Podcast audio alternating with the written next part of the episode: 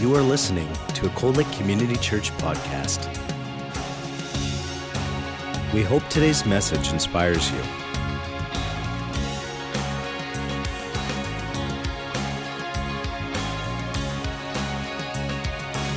Cold Lake Community Church, a place where families connect.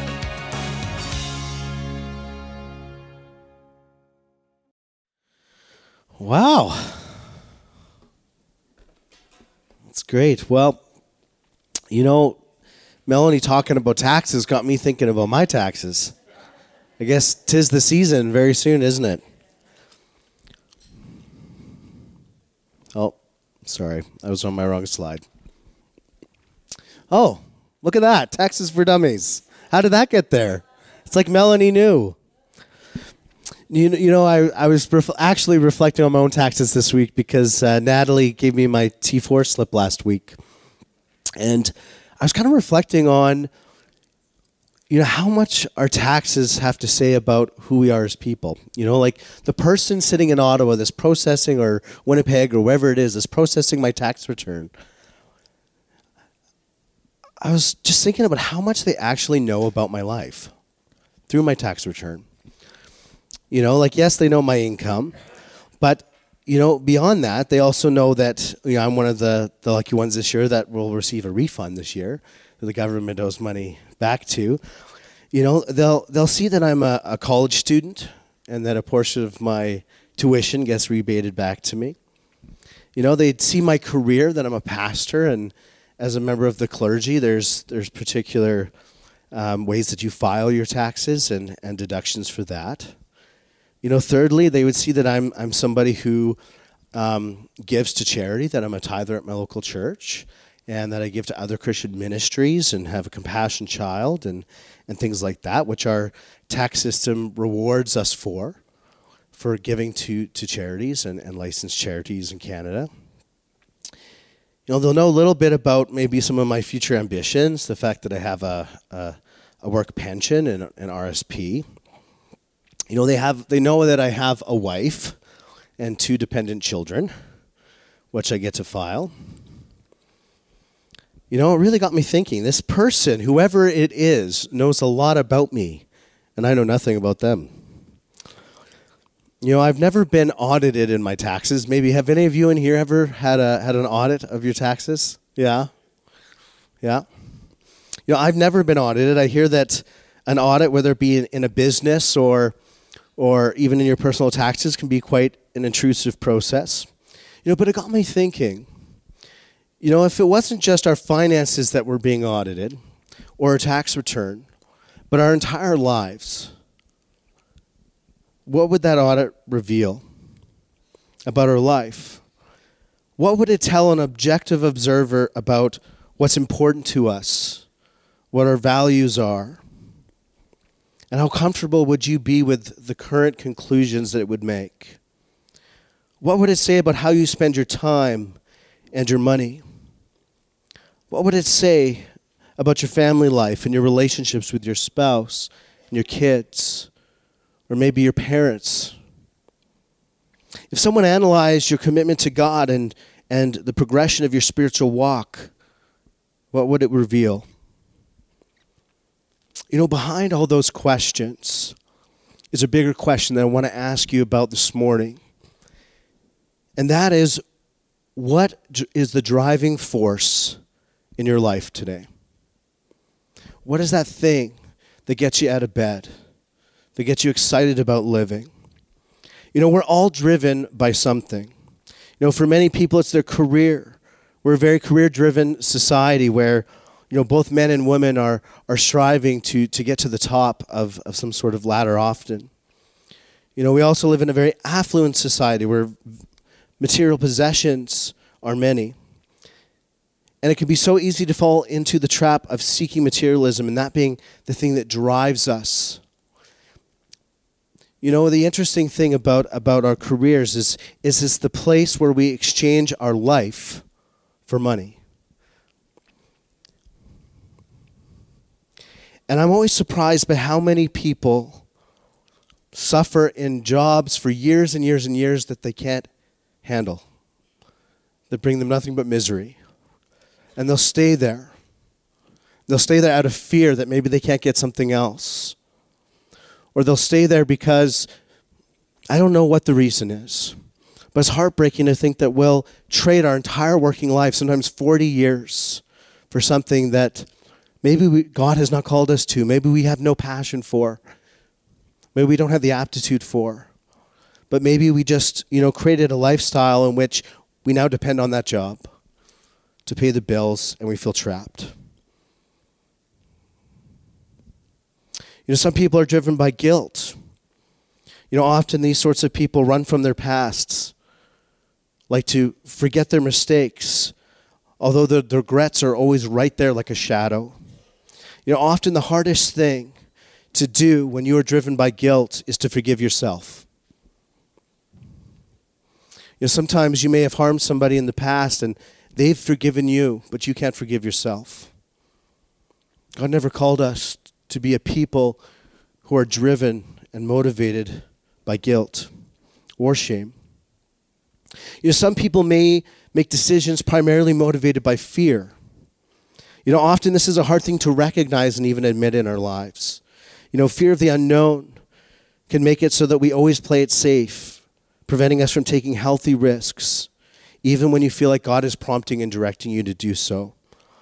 You know, some people motivated by fear will turn to control, wanting to control people and situations. You know, human beings were never created to be ruled over by fear and insecurity. You know, others are driven for the need of approval of others. You know, people motivated by approval often tend to be followers and fail to reach their potential as a leader in whatever sphere that they work in. You know, adolescence is one of those stages of, of human development where we begin to make bigger and bigger life decisions. And often, um, our friends and our peer groups have a lot of sway in the decisions that, that young people make. You know, peer pressure often causes students to do things that they would otherwise not do. You know, I remember one time I had a, a group of friends, and there's this big wall and this really busy uh, walking path, and it was at that time of the year where all the crab apples on this tree had all like shrunk and shriveled and were rotting and were just like a mess. You could barely take them off without them exploding in your hand.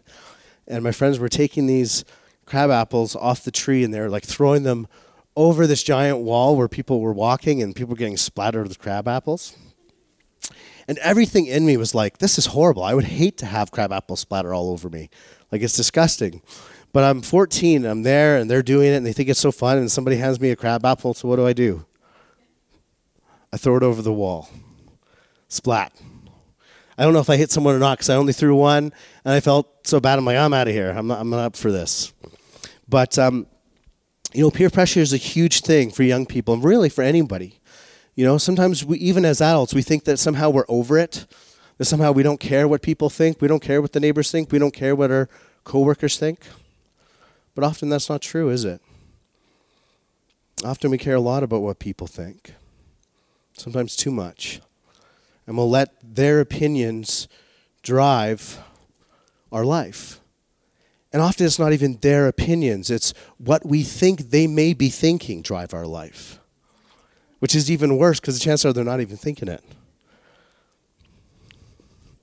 It can be very presumptive at times. You know, a couple years ago, in Calgary, there were eight teenage boys who snuck into Canada Olympic Park. If you don't know what Canada Olympic Park is, it's where they hosted the 1998 Winter Olympics. And so it's a, it's a beautiful facility. I'm sure it's getting aged now. I'm sure probably needs a few upgrades. But there were eight teenage boys that thought it would be a wonderful idea to take their snow sleds and ride down the bobsled run. Anyone that's ever been in a bobsled, I, I haven't, but I've seen cool runnings and I know the risks of bobsleds. It's dangerous. And uh, it wasn't good for these guys, unfortunately. Um, six of them were quite severely injured, and two of these young men lost their lives. You know, Rick Warren, a pastor of Saddleback Church, says being controlled by the opinions of others is a guaranteed way to miss out on God's purpose for your life. Living life without meaning and trying to find purpose by pleasing others will never satisfy or fulfill that longing in the human heart. as Christians, we're not to be predominantly motivated by the same things that motivate the world. God wants us to be in the world, but not of it. We're now of a new substance. We have an awakened spirit man who is alive. Our spirit is now connected with Christ. We are one with Christ, which means we are one with the triune God, the Father, Son, Holy Spirit. And our motivation should be driven from that relationship and from our identity in who we are as sons and daughters of Christ, of, of God. So, what exactly does it mean then to be motivated to live for the glory of God? Well, it means to trust Him to lead and guide us in all areas of our lives, in the big decisions and the small decisions. It means that we're motivated by the call of God on our lives to play the role that God has assigned to us faithfully. You know, 1 Peter 4:11 says whoever speaks is to do so as one who is speaking the utterances of God. Whoever serves is to do so as one who is serving by the strength which God supplies so that in all things God may be glorified. That is the life that we've been called to live, one that brings glory to God every day, by every action, by every word, by every motivation of our heart, is to bring glory to God. We only have one life, we got one chance. Like my grandpa used to say, one kick at the can on this side of the eternity to get it right. This, in a way, is a dress rehearsal for eternity. What and who we live for matters. What motivates our lives matters. Like Pastor Cynthia, when she was talking about the parenting conference, she referenced scriptures about how man looks at the outward appearance of life, but God looks at our heart. When God looks at our heart, it means He looks at our heart motives, not just the things that we do. And we can do th- good things with, the, with ill motive. And we can do things that seem good to the world and actually displease God because we were walking in disobedience to the move in the Spirit of God. You know, every person one day will stand before God and we will give an account for the life for which we've led. You know, Romans 14, 10 to 12 says, For we shall all stand before the judgment seat of Christ. For it is written, As I live, says the Lord, every knee shall bow to me, and every tongue shall confess to God. So then each of us shall give an account of himself to God. Jesus said in John 14, 6 that I am the way, the truth, and the life. And he said that nobody comes to the Father except through me what we do with the person of Jesus and what he said and what he taught is the metric by which we will be judged by God.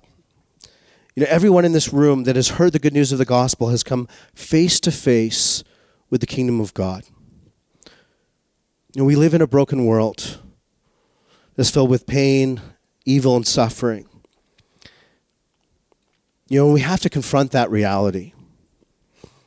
You know, God had a plan to deal with that brokenness and the evil of this world, and his plan was coming to earth in human flesh as a man to reckon with evil and sin so that we would not be consumed by it, so that we would have a way out, so that we could have life in his Son. God sent his Son Jesus to earth because he loves us. God didn't leave us to rot in a state of brokenness and despair. He did not forsake the human race but he came into the world to save us. The Bible says Jesus lived a sinless life, taught about the kingdom of God, showed us what it means to walk in love, to love our neighbors and even our enemies. He demonstrated what an abiding relationship with the Father looks like. Jesus showed compassion to the poor and to the hurting by healing the sick and casting out demons and fulfilled the Father's will in every way. You know, this too is God's will for us that we would be filled with the Spirit, that we would walk in the power of the Spirit, and that we would fulfill God's will in and through our lives. You know, Jesus was taken to, to a tomb, to the, to the cross, like a lamb to the slaughter, and he was murdered there. He died and rose from the dead three days later, demonstrating that he had conquered the powers of darkness and had overcome death. You know, 1 Peter 3:18 says Christ suffered for our sins once for all time. He never sinned, but he died for sinners to bring you safely home to God. He suffered physical death, but he was raised to life in the spirit. You know, the Bible tells us that all who turn away from sin and trust in Jesus will have their sins forgiven and can walk in confidence that they have eternal life in the Son of God. You know, today everybody in this room is now of two categories. You've all just heard a really short example of the good news of the gospel and what God has done for you. And so you're now either a person who's heard the gospel and is deciding if or what you're going to do about it. Or you're somebody who's heard the gospel and responded to it in the past, who is still hopefully persevering and serving Jesus today. You know, there's really only two choices embrace the truth that Jesus died for you and surrender your life to Him, or disregard that truth and keep living your life as you were. But the third option that oft, sometimes we try to take is not really a real option to receive Christ and then keep living your life as you were. That's not what called us God has called us to do or be, but He called us to follow after Him. It requires laying down our lives. It's an exchange of our old life for a new life, one that's filled with hope, one that's filled with power by the Holy Spirit. It's not just adding to our life to make our life better, it's giving us a whole new life. A whole new life. You know, regardless of how we're currently living. One day we will all stand before God. And all that will ultimately matter is if you accepted what Jesus did for you and how well you learned to love and trust Him with your life. You know, as Christians, we're called to be led by the Spirit of God, and therefore we should be motivated to do the will of God in our lives. Living for God requires sacrifice. You know, it can be a hard road to follow Jesus. It requires being willing to experience difficulties for Christ, walking through persecution, maybe even ridicule from friends. You know, in many places around the world, Christians suffer severely. There were times in the past where Christians were thrown into coliseums, into pits with lions, that they were crucified on stakes, that they were murdered just because they professed Jesus as Lord and not some earthly king who reigned over man. Following Jesus requires being willing to experience difficulty for the name of Jesus. You know, 1 Peter 4 1 to 2 says, So then, since Christ suffered physical pain, you must arm yourselves with the same attitude that he had and be ready to suffer too. For if you've suffered physically for Christ, you have finished, you are finished with sin. You won't spend the rest of your lives chasing your own desires, but you'll be anxious to do the will of God. You know, I think sometimes in the North American context, we want it both ways. We want all the blessing of God in this life, and we don't want any of, of the cost of what it means to follow Jesus. We try to avoid the persecution. We try to avoid the hard conversations. But we're to arm ourselves with the same attitude of Christ which was to do the Father's will regardless of the circumstances that we're in. Today, are you willing to serve God faithfully, even if it means trials and difficulties ahead of you for doing so? Are you willing to give up your comforts, your leisure activities, your passions, your desires, maybe even some of your careers if God were to ask you to? You know, when we accept Christ into our lives, it's not for the purpose of having a get out of jail free card. You know, it's the beginning of a relationship with God. It's the start of a spiritual journey with Christ, our Creator, our Savior, and our God. God doesn't promise our lives to become perfect in that moment, but He promises to be with us every day and to empower us to do what is right in all circumstances. You know, at CLCC, we do our best to share the gospel and to help lead others to the saving knowledge of Jesus Christ. You know, this is what we're called to do. But we also need to be careful not to approach the salvation call as the finish line. You know, really, when we lead somebody to Jesus, we're simply helping someone set up at the start line, a line that they then have to cross. The problem with treating the moment of salvation like the finish line is that we then may leave people stranded at the start of their race. You know, they're new in the Lord and they don't know what to do next. They're young in faith and they need guidance and support to help them grow deeper in the things of God. You know, we're meant to make disciples and not just converts. Disciples invest in the lives of others, teach others what they know about God. Disciples study the Bible with their friends, with their spouses, with their kids. Disciples do Christian life together in community, not in isolation. In Acts 2, when the Spirit of God moved and thousands were being added to the church during the early years, it says in verse 42 that they were continually devoting themselves to the apostles' teaching and to fellowship, to sharing in meals, including the Lord's Supper, and to prayer. You know, day by day, it says in 46, continuing with one mind in the temple and breaking bread from house to house, they were taking their meals together with gladness and sincerity of heart, praising God and having favor with all people. And the Lord was adding to their numbers day by day those who were being saved. You know, so often in our modern day lives, we're so isolated from other people. You know, we work all day and then we come home and we roll into our driveway or into our garage and the door closes behind us and we go into our homes and we may, you know, eat supper and watch TV till bed. Spend a lot of our time alone, isolated from our friends and our neighbors and from other Christian people. And it's possible to be part of a church and be incredibly lonely because you have no friends, you have no connections, no real deep relationships within a church to help you grow, to have a brother and sister to walk with you, to be able to help you in all areas of, of your life, to do life together. You know, being part of a church and becoming a Christian is not about joining a social club. It's, it's about becoming part of a family. You know, the family of God. The commitment to serve Christ is only the beginning of an amazing journey that we are intended to walk out together. The truth is, we do not cross the finish line until we breathe our last breath. You know, the Bible often talks about the Christian life as a race. Paul urges us to run that race well.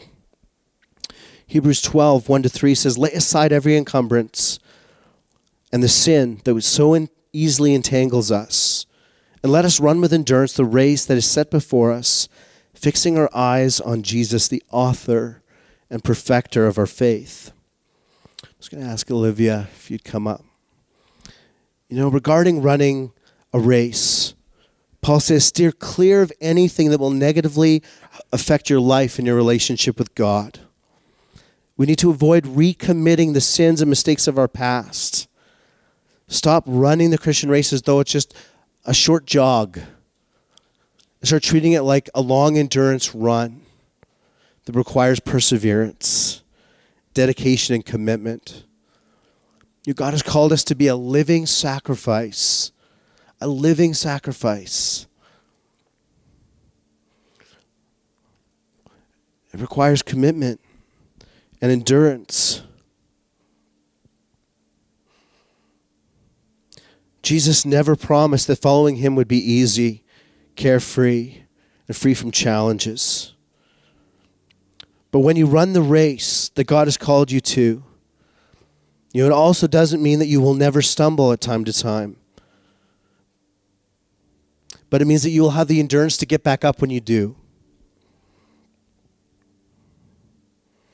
As long as we keep our eyes on Jesus and run the race with the support of one another, we'll be able to overcome all things through Christ.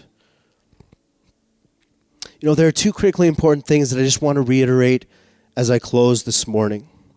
first. What have you decided concerning the person of Jesus? And have you surrendered your life to Him? In the gospel is good news that God loves you and has a plan for your life. He desires that you would accept the truth that Jesus died for you.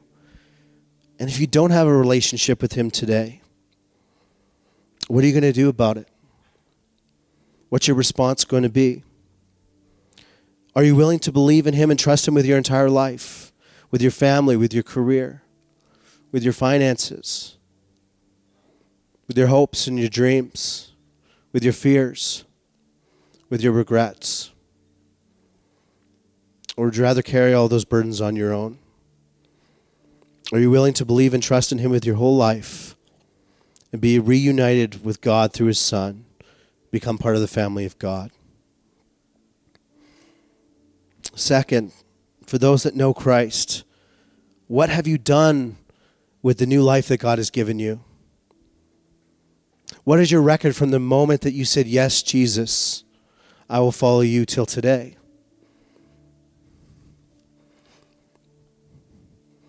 Have you been running the race, willing to be a disciple and disciple others? Are you willing to invest in the process of living in community, of being discipled yourselves, and making disciples of others as He's called us to do? The Christian life can't be done in isolation, church. And it's so much more than just gathering on a Sunday morning is living life together, is, is walking with friends and family, and doing life together. And so, as we close this morning, I just want you to reflect on those two questions. And if you're in the room and you don't know who Jesus is, and you'd like to take a step in that direction, you want to know more about what it means to follow Jesus and how you can do that, I want to invite you to come on up and myself or other members of our prayer team will pray with you and discuss that with you. But I also want to give you a moment this morning to reflect on your Christian walk, those of you that are Christians. And if there's any area of your life that you still need to surrender to God, to surrender it. And if there's areas of your life that you need to still commit to God, to commit it and to take an inventory of your life. Maybe take your own audit and find the areas of your life that you're dissatisfied, that you know you're not living to the capacity that God's called you. And ask yourself if you're willing to do what it takes to change it. And if you are, and you'd like help doing that, that's why you are here. And that's why we are a church, and that's why we're a family to help each other through that process of living life together, of following Jesus together. Nobody has it down perfect. We're all in process we're all on the journey. We're all at different places in that journey. But God's given us each other. And He's given us His Holy Spirit to guide, direct, and lead us as we pursue Him and seek His face.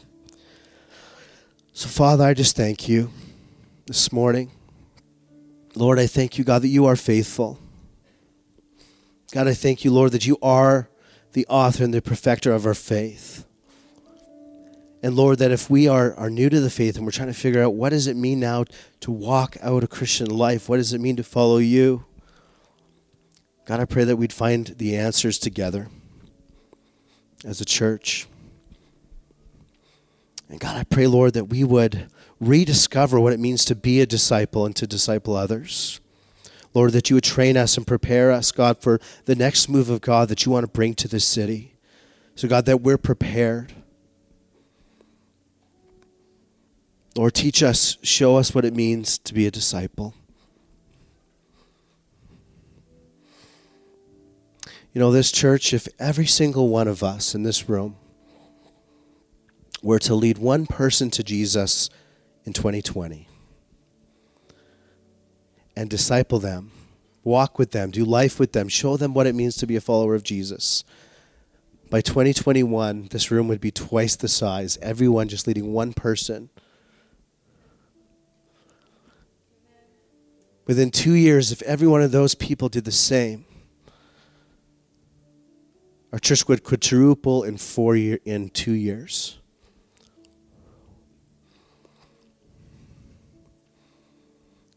And it's not by having the pastor with the mostest or having the best lead team or having the best worship pastor. It's by every one of us being obedient to the call of God on our lives.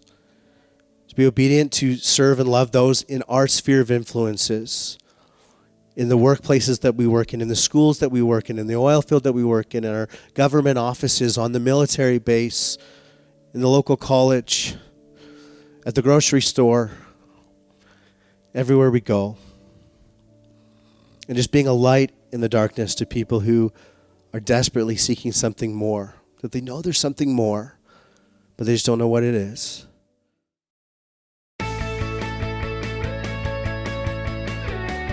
You have been listening to a Cold Lake Community Church podcast.